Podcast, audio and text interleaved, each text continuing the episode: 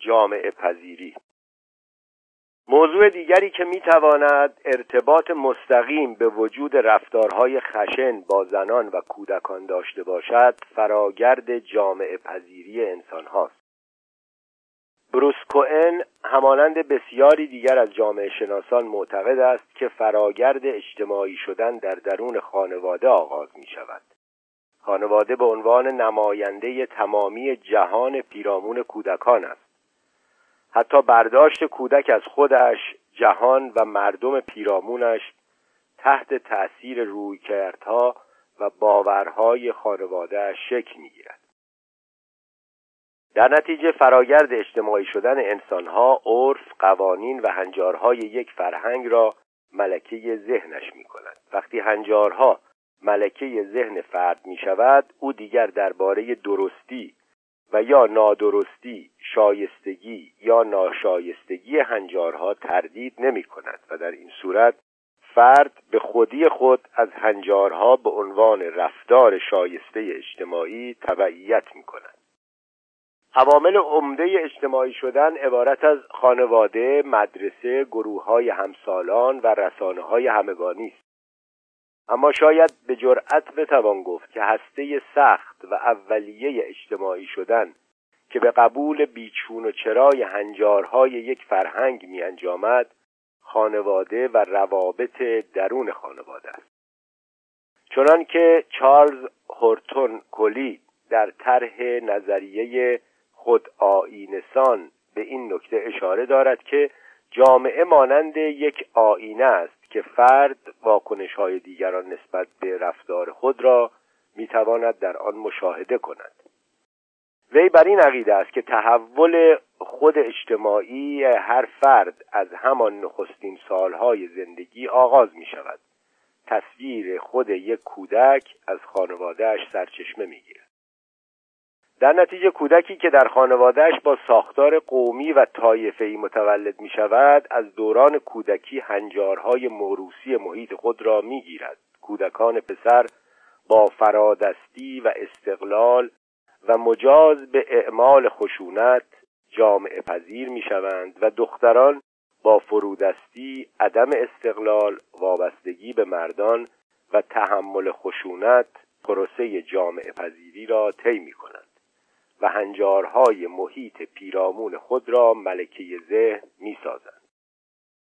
این گونه است که اعمال خشونت در مردان و تحمل خشونت در زنان بخش عمده باورهای زنان و مردان را در یک جامعه شکل می‌دهد هرچند زیر سوال بردن هنجارهای کهنه توسط زنان و نیز مقاومت مردان در مقابل تغییر آن هنجارها در سراسر جهان از جمله کشور ما نیز امری است رایج زیرا زنان این تغییرات در حوزه عرف قوانین و هنجارهای قدیم را به نفع خود و مردان این تغییرات را در جهت کاستن از اقتدار خود می‌دانند. در نتیجه چالشی سخت در جامعه بین هنجارهای دنیای قدیم و دنیای مدرن در گرفته که این چالش در مناطق قومی و طایفه‌ای سختتر و هولناکتر است. فشار و کنترل اجتماعی شدید.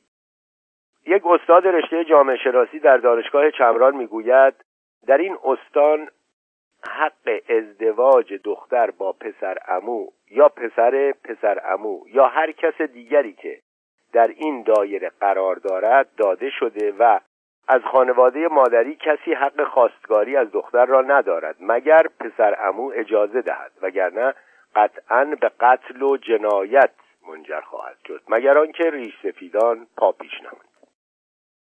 به غیر از قتلهای ناموسی که علنا اعلام می شود قتلهای مشکوکی مانند خودکشی خراب شدن دیوار بر سر دختران کشف جسد در رودخانه و مرگ بر اثر سم نیز مشاهده می شود که این قتلها نیز مشکوک به قتلهای ناموسی است.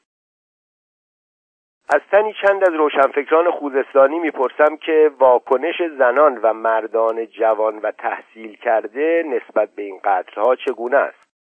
در جواب میشنوم که در نگاه زنان جوان اعتراض موج می‌زند اما هنوز امکان ابراز آن را ندارند و مردان جوان و تحصیل کرده هم با شنیدن چنین اخباری دچار بهت و حیرت می شوند بهت و حیرت را می توان از نگاه آنها خواند.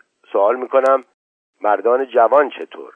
آیا آنان جرأت اعتراض این قتلها را دارند؟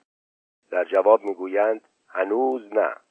بزرگ سالاری و پدر سالاری هنوز در این استان در جایگاه ویژه‌ای قرار دارد که توان مقابله با آن نیست. با هر زنی که امکان گفتگو در این مورد را پیدا می کنم سوال می کنم واکنش مادرها به هنگام قتل دختران چگونه است؟ آیا آنها به مردان خانواده اعتراضی نمی کنند از دخترانشان حمایت نمی کنند از همه آنان می شنوم که به هنگام قتل دختر مادران نهایت همکاری را با مردان اعم از شوهر، پسر، برادر و غیره می کنند زیرا عدم همکاری آنها به معنای شریک بودن مادران در جرم دختران است. ناگفته نماند که این قتلها صرفا در مورد دختران و زنان جوان نیست بلکه موارد بسیاری وجود داشته که پسری به دلیل شنیدن شایعی در مورد مادرش اقدام به قتل او کرده بدون آنکه ثابت شود که آن شایعه صحت داشته باشد یا خیر. جدا از اینکه آیا او اساسا حق مجازات دارد یا خیر. متاسفانه فضای فرهنگی این مناطق به گونه است که افراد در چنین شرایطی آنچنان احساس سرفکندگی و بیآبرویی می کنند که برای پس گرفتن آبرو و حیثیت خود دست به هر کاری حتی قتل عزیزان خود می‌زنند. در این زمینه نمونه های فراوانی از همکاری زنان با مردان در قتل های ناموسی ذکر می شود خانمی از شوش دانیال می گفت در همسایگی ما خانواده زندگی می کردند که روزی دختر به مادرش گفته بود مادر من از پسری خوشم آمده و دوست دارم با او ازدواج کنم. تو برو با برادرها و پسر هموهایم صحبت کن تا اجازه دهند من با آن پسر ازدواج کنم. مادر می‌گوید بسیار خوب. تو در خانه بمان تا من به مغازه برادرت بروم و با آنها حرف بزنم. پس از مدتی به جای مادر برادرها به همراه پسر امو وارد خانه می شوند دختر را به حمام خانه می برند و در همانجا سر او را می برند و به این ترتیب او را به قتل می رسانند. همسر این خانم هم می‌گوید فرهنگ این منطقه به گونه است که اگر مجازات در مورد زن خاطی انجام نشود آن خانواده و طایفهش برای همیشه ترد می شود نه کسی از آن طایفه دختری را به همسری قبول می کند و نه دختران خود را به همسری مردان آن طایفه در می آورند. از طریق یک دبیر دبیرستان توانستم با دختری که خواهرش به دلیل حرف زدن با یک پسر به قتل رسیده صحبت کنم از او خواستم برایم امکانی را فراهم کند که بتوانم با مادرش هم ملاقات کنم و در این مورد با او صحبت کنم او با سراحت گفت چنین چیزی امکان ندارد. گفتم چرا؟ گفت خانم دست از سرم بردار. مادر من قرص های فراموشی آور قرص های اعصاب و روان می‌خورد. تا آن اتفاق و خواهرم را فراموش کند. او هرگز حاضر نمی شود در این مورد با شما صحبت کند. با مرد جوانی در اندیمشک که دانشجوی کارشناسی ارشد رشته ادبیات فارسی است سر صحبت در مورد قتل‌های ناموسی در آن شهر را باز کردم. او هم تایید می‌کرد که هر ساله در اندیمشک چندین قتل ناموسی اتفاق میافتد. از او می‌پرسم شما در مورد قتل زنانی که دور بر شما اتفاق میافتد چه احساسی دارید؟ می‌گوید احساس بدی دارم و برای هر زنی که در این منطقه زندگی می کند نگرانم. می‌پرسم آیا با اطرافیانت در این مورد صحبت می کنید؟ می‌گوید بله ولی خانوادم نظراتم را میشنوند و احساس می کنند که من نسبت به این زنان حس دلسوزی دارم به من می‌گویند تو اصلا آدم بیغیرتی هست مردانی که در چنین فضایی زندگی می کنند تحت فشار زیادی قرار دارند. من خودم مردی را می شناسم که همسرش پس از طلاق از او با دوست او ازدواج کرد. اما او اقدام به قتل وی نکرد. این امر باعث شد که موجی از فشارها و تحقیرها به طرف او و خانوادهش سرازیر شود. نهایتا او یک شب برای همیشه از این شهر رفت و ارتباط خود را با خانواده و اقوامش قطع کرد. حتی خانوادهش به او پیغام دادند که اگر خودت قصد کشتن این زن را نداری پس اجازه بده ما او را بکشیم. مرد طایفه هم کمتر از زن طایفه تحت فشار نیست. هرچند که زنان در این منطقه تحت فشارهای گوناگون قرار دارند.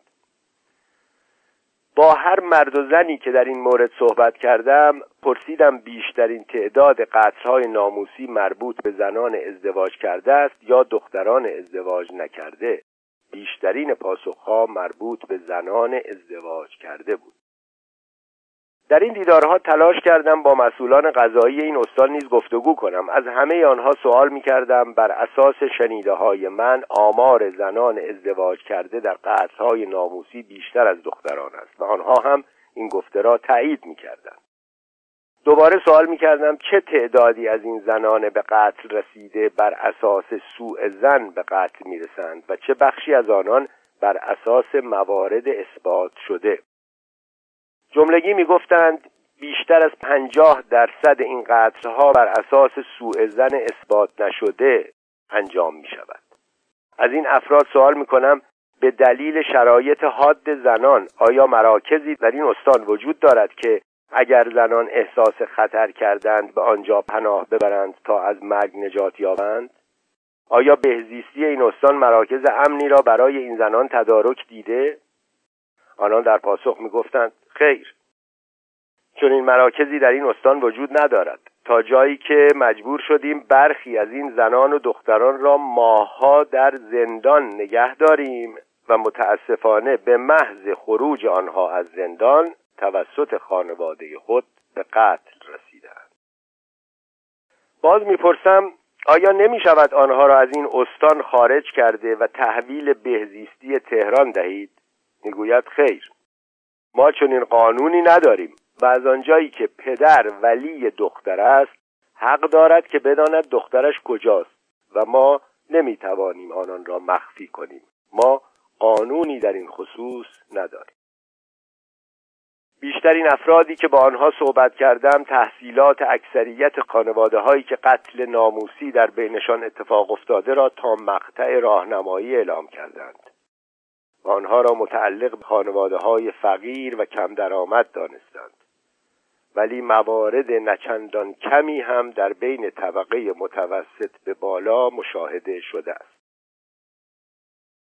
فشرده از نتایج تحقیقات میدانی درباره قتلهای ناموسی در برخی از استانهای ایران. این تحقیقات با استفاده از روش مصاحبه عمقی انجام شده است اما مصاحبه شوندگان از غرب تا شرق و نیز جنوب کشور پاسخهای مشابه به پرسشهای مطرح شده دادند البته در برخی از استانها مواردی خاص نیز از سوی مصاحبه شونده ها مطرح شده است. فشرده اجمالی مباحث مطرح شده در نمونه های استانی مورد مطالعه بدین قرار است. استان آذربایجان غربی.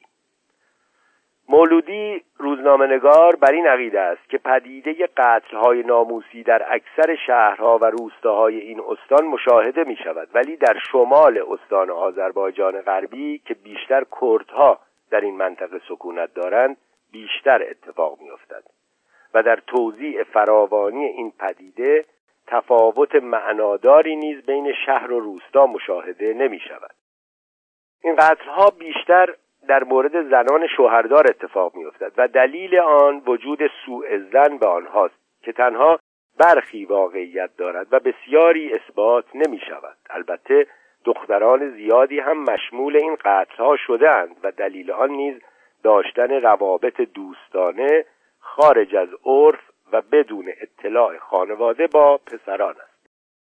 خانواده ها مخالف ازدواج دختران خود در خارج از محدوده مذهبی و قومی هستند. آنها معتقدند که باید کرد با کرد و ترک با ترک ازدواج کنند. اما برخی از جوانان خود را مقید به این حدود نمی‌دانند. به همین دلیل آمار فرار دختران به سوی مرز و دیگر مناطق زیاد است. این قتلها در مناطق اشایرنشین بیشتر دیده می شود این قتلها بین افرادی که دارای تحصیلات پایینی هستند بیشتر دیده می شود این قتلها در همه طبقات اعم از فقیر متوسط و خانواده های مرفه دیده می شود استان کردستان. بر اساس گزارش های خانم پروین زبیهی و نگین شیخ الاسلامی پراکندگی و شیوع این قطرها در قسمت های مختلف این استان وجود دارد. همچنین احسان هوشمند نیز تحقیقی در خصوص قتلهای ناموسی در مریوان انجام داده که برخی نتایج آن به شرح زیل است. اکثریت قریب به اتفاق مقتولین را زنان ازدواج کرده تشکیل می‌دهند. سن مقتولین کمتر از سی سال است. مقتولین معمولا ازدواج موفقی نداشته و ازدواج آنها اجباری بوده است. همچنین در این تحقیق آمده است که تفاوت سنی قابل ملاحظه میان مقتولین زن با شوهرانشان وجود دارد. قتل این زنان بیشتر به دلیل سوء زن بوده در حالی که دلایل و شواهد محکمی برای اثبات آن سوء زنها وجود ندارد. استان کرمانشاه خانم نوشین محمدی سردبیر نشریه ندای جامعه فراوانی قتلهای ناموسی را در این استان در شهرستانهای گیلان غرب، جوانرود، اسلام آباد غرب و روستاهای این استان عنوان نمود. وقوع این قتلها در شهرها و روستاهای دیگر این استان هم مشاهده می شود. در مناطق یاد شده ازدواجها اکثرا اجباری و از طرف خانواده تعیین می شود. فضای فرهنگی این استان به گونه است که فرهنگ عمومی با این قطرها همراهی و همدلی دارد. سطح تحصیلات در این مناطق پایین است و مردم در این مناطق چندان ارتباطی با استانهای مرکزی ندارند و شهرستانها از هر نوع پیشرفتی باز ماندند سردبیر نشریه ندای جامعه در مخالفت با قصهای ناموسی زنان کرمانشاهی را پیشروتر از مردان این استان می‌داند و اضافه می کند که قصهای ناموسی این زنان را بسیار متأثر می کند نکته دیگری که نوشین محمدی با اظهار تأسف از گفته هایش میافزاید این است که انجیوهای زنان به دستور استانداری کرمانشاه از فعالیت منع شدهاند و وقتی که انجمنهایی که دغدغه مسائل زنان را دارند حق هیچ فعالیتی ندارند چطور می‌توان به مهار چنین مسئله ای اندیشید؟ استان لورستان گفتگو با چند تن از لورستانی ها پراکندگی غذای ناموسی را در اکثر شهرها و روستاهای این استان حکایت می کند ولی این غذها در شهرهای خرم آباد و نورآباد بیشتر مشاهده می شود دلیل عمده این قطرها مانند سایر استانهای ذکر شده بر اساس سوء زنهای اثبات نشده است و تعداد زنان ازدواج کرده در این قطرها بیشتر از دختران ازدواج نکرده است. سطح تحصیلات این خانواده ها در حد دیپلم و زیر دیپلم اعلام می شود این قطرها در بین طبقات فقیر، متوسط و نیز مرفه دیده می شود ازدواج های اجباری به وفور رایج است. هنوز رسم ناف بریدن منظور نامزد کردن یک دختر در بد تولد برای یک پسر وجود دارد و در مناطق دیگر که این رسم منسوخ شده ازدواج های اجباری از طریق اصرار بیش از حد خانواده ها اعمال می شود و دختر و پسر را در شرایطی قرار می دهند که راهی جز پذیرفتن انتخاب خانواده ندارند. دلیل بسیاری از این قطعها شایع سازی افراد غریبه آشنا و اقوام در مورد زنان عنوان می شود استان همدان. رازیه محسنی کارشناس ارشد مطالعات زنان هادی احتزازی و حسین مجاهد در مورد قصهای ناموسی در استان همدان به موارد زیل اشاره می کنند در حاشیه شهر همدان در منطقه‌ای به نام حصار علی آباد منطقه قصابها و دیزج که مناطقی مهاجر نشین است و ترکیبی از قومیت کرد، لور و ترک زندگی می کنند قصرهای ناموسی بیشتر مشاهده می شود در این منطقه ازدواج ها درون طایفگی است. در آنجا مردان دارای روحیه شدید مرد سالاری هستند. اعمال خشونت نسبت به زنان در بین آنان دیده می شود و زنان از عدم امنیت روانی رنج می‌برند. همچنین در شهرستان بهار و نیز نهاوند که بخش لرنشین استان همدان است و روستای آبشینه در نزدیکی شهر همدان قصهای ناموسی مشاهده می شود وضعیت تحصیلی ساکنان این منطقه پایین و از نظر اقتصادی هم از فقر شدیدی رنج می‌برند. هرچند که گاه این قتلها در بین طبقات متوسط و مرفه هم مشاهده شده است.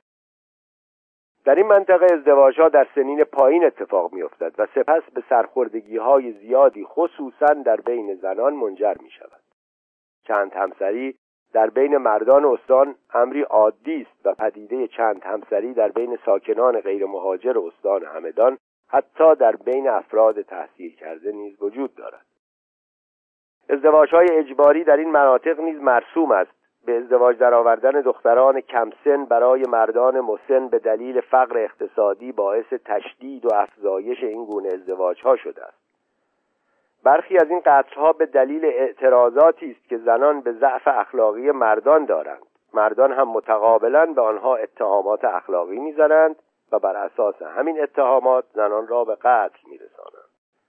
در برخی موارد نیز به دلیل ارتباط مردان با زنان متعدد همسران آنها به تلافی روابط همسرانشان اقدام به برقراری رابطه با مردان دیگر می کنند که آن رابطه زمینه قتل این زنان را فراهم می سازد قتلهای ناموسی در جهان نکته مهم و قابل اعتنا در خصوص قطعهای ناموسی این است که ما در کشوری زندگی می کنیم که در تمامی همسایگان شرقی، غربی و جنوبی آن قتل ناموسی امری را عادی و از جمله حقوق طبیعی مردان به شمار می آید.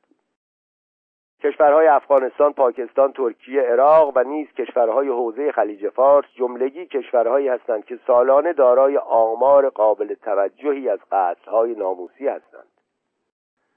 ناگفته نماند که بر اساس گزارش سازمان ملل در سراسر جهان سالانه بیش از پنج هزار زن و دختر مشمول قتلهای ناموسی می شوند و در کشوری مانند پاکستان هر ساله بیش از هزار زن به دلیل موضوعات حیثیتی کشته می شود.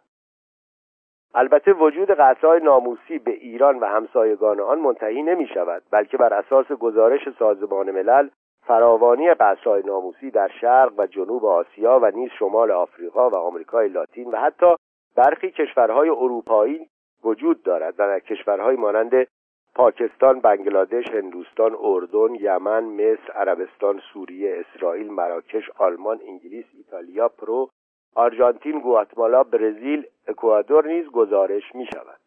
داستان قتلهای ناموسی زنان در دیگر کشورها دقیقا مانند زنان ایرانی است. آنها یا به دلیل انتخاب همسر دلخواه محکوم به قتل می شوند و یا مورد سوء زن والدین خود قرار می گیرند.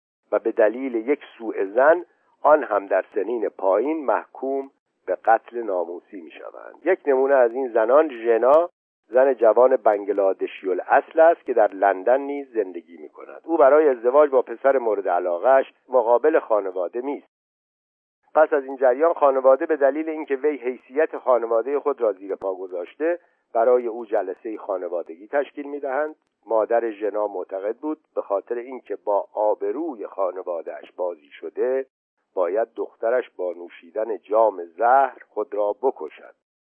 او در خانه زندانی شده بود اما در یک فرصت تنها با چهل و شش پوند توانست فرار کند و خود را به پلیس و گروه های حامی زنان برساند.